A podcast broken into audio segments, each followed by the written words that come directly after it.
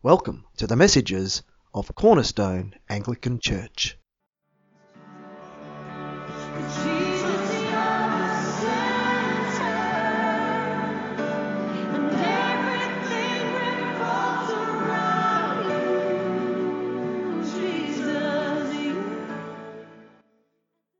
Dear friends, in this episode we introduce you to the messages of Padre Andrew Osborne. We are blessed to have this awesome man of God with us for most of 2023. Here, Padre Andrew unpacks Luke's Gospel and the times when we are unable to recognize God even when He's walking beside us.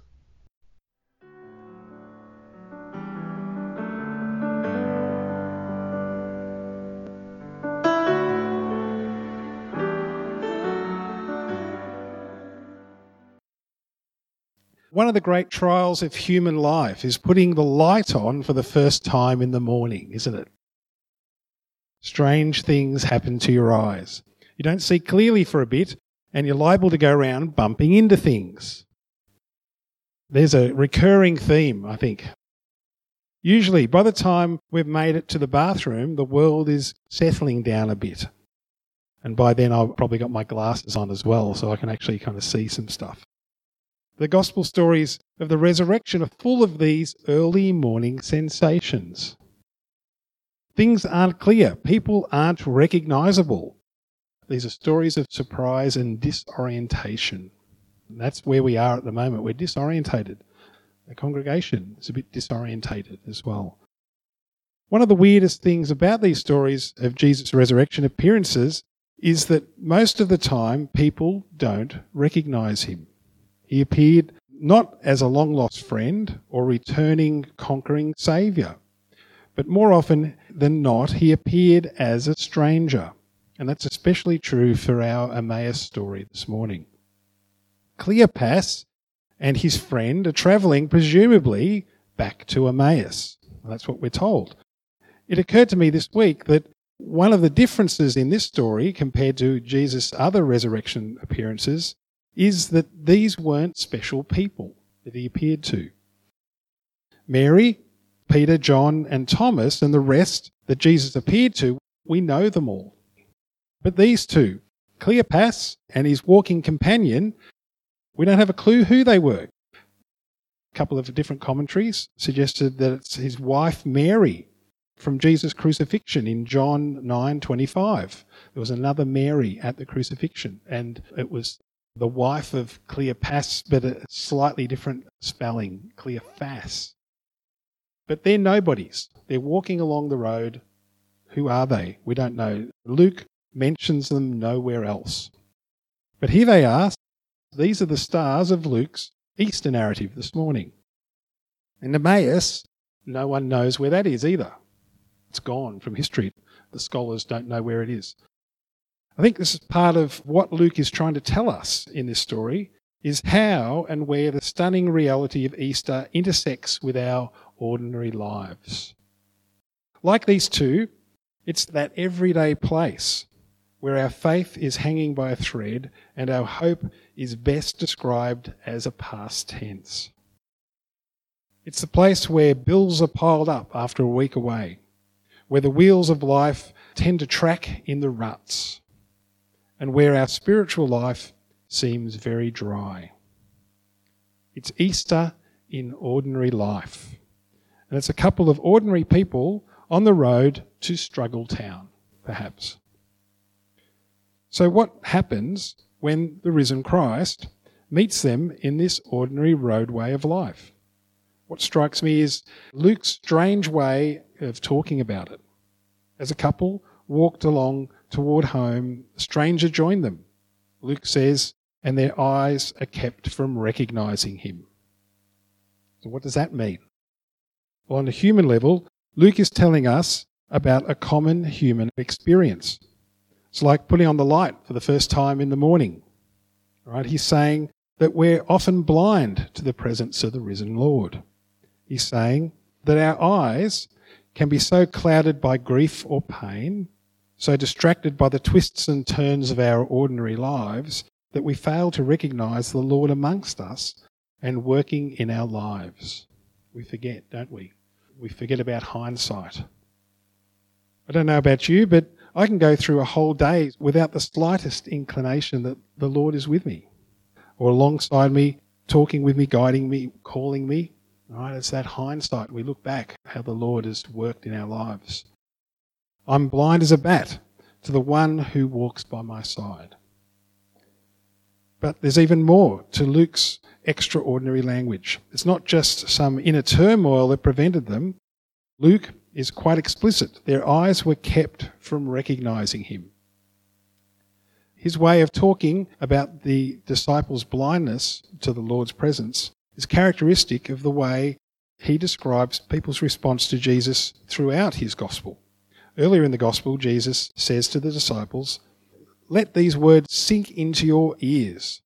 The Son of Man is going to be betrayed into human hands. Nothing could be plainer. But Luke adds these words, but they did not understand what he was saying. Its meaning was concealed to them, so they could not perceive it.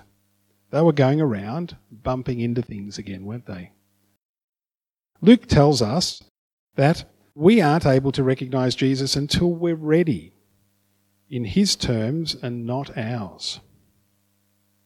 When these two disciples do finally understand and believe, and when Jesus breaks bread, Luke says, then their eyes were opened.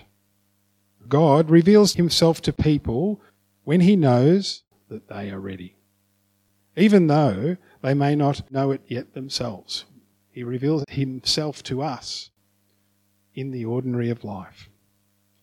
And we aren't in control of it. There comes a moment in our lives when a tragedy of our need and openness, the trajectory of God's grace intersect and our eyes are opened. We can't make it happen with the right blend of music, doing the right things, or maintaining the proper mood. It's all about the risen Christ graciously coming to meet us where we are and when we are ready. Maybe we're teetering on the edge of hopelessness. Maybe we're running hard the other way. Suddenly, there is Jesus. It may seem disconcerting, but when you think about it, it's amazingly hopeful. Jesus knows when to show up, and it doesn't depend on us. The right person in the right place. That's just how God works. The two travellers are slow of heart, but their hearts are burning, burning with something they couldn't really explain. Here's an interesting definition of Christ's followers by an American author, Mark Buckman. He describes them as people of slow burning hearts, sorrow and hope, awe and self pity, wonder and worry, believing and doubting, yes and no, all mixed loosely in us, tugging us one way or jostling us the other, going around bumping into things. And we can saunter through life as though Jesus did not even exist. And then suddenly, there's a burning presence that we can't explain.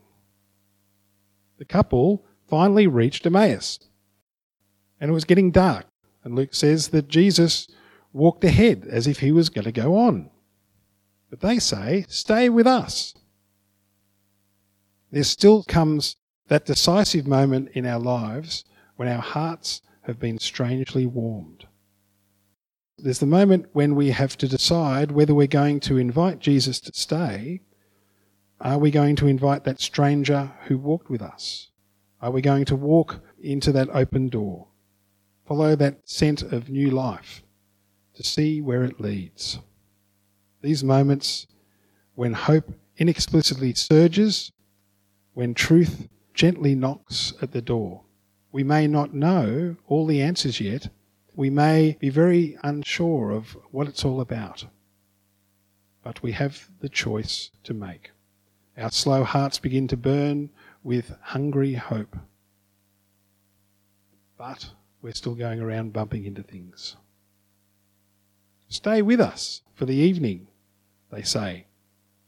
but they still don't know it was Christ with them. But they knew they wanted him to stay.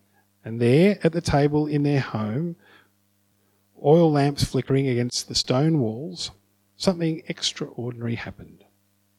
Luke records nothing of what Jesus said at the table in Emmaus. He just gives those familiar verbs He took, He blessed, He broke, and He gave. The guest had become the host. And suddenly they knew, Luke says, He was made known to them in the breaking of bread. And then He was gone. There are those moments, strange, even unexplained moments, when we sense that someone important is near. Something life changing is about to happen. And at the corner of our eyes, there's just a flash of the Lord's robe disappearing around the corner. And He doesn't push Himself onto us, it's up to us to respond.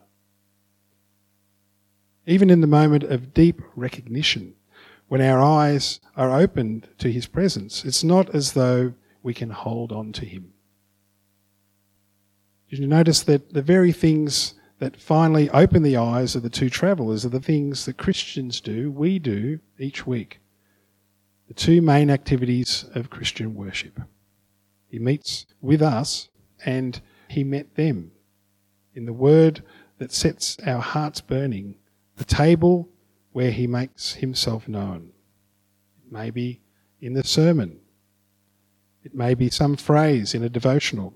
It may be a line in one of the hymns, one of the songs that sticks in your mind for the whole day. These are the moments when our slow hearts blaze with His presence. He's on the road, the road we all travel. The road of joy and sorrow, the road of faith and doubt, the road of grace and pain, the road of everyday life. We don't find him, he finds us. It isn't our unshakable faith, our deep spirituality that connects us to the risen Christ. He comes to us in all sorts of ordinary places and all sorts of odd moments. But he comes especially in the still small voice of the gospel truth that warms your heart and in that circle of love where the community of faith gathers and breaks bread together. There, he is known and recognized. Our hearts are burning, our eyes are opened. Let's pray. Spirit, lead me where my trust is without borders. Let me walk upon the waters. Wherever you would call me, take me deeper than my feet could ever wander. Then my faith will make me stronger in the presence of my Saviour. Amen.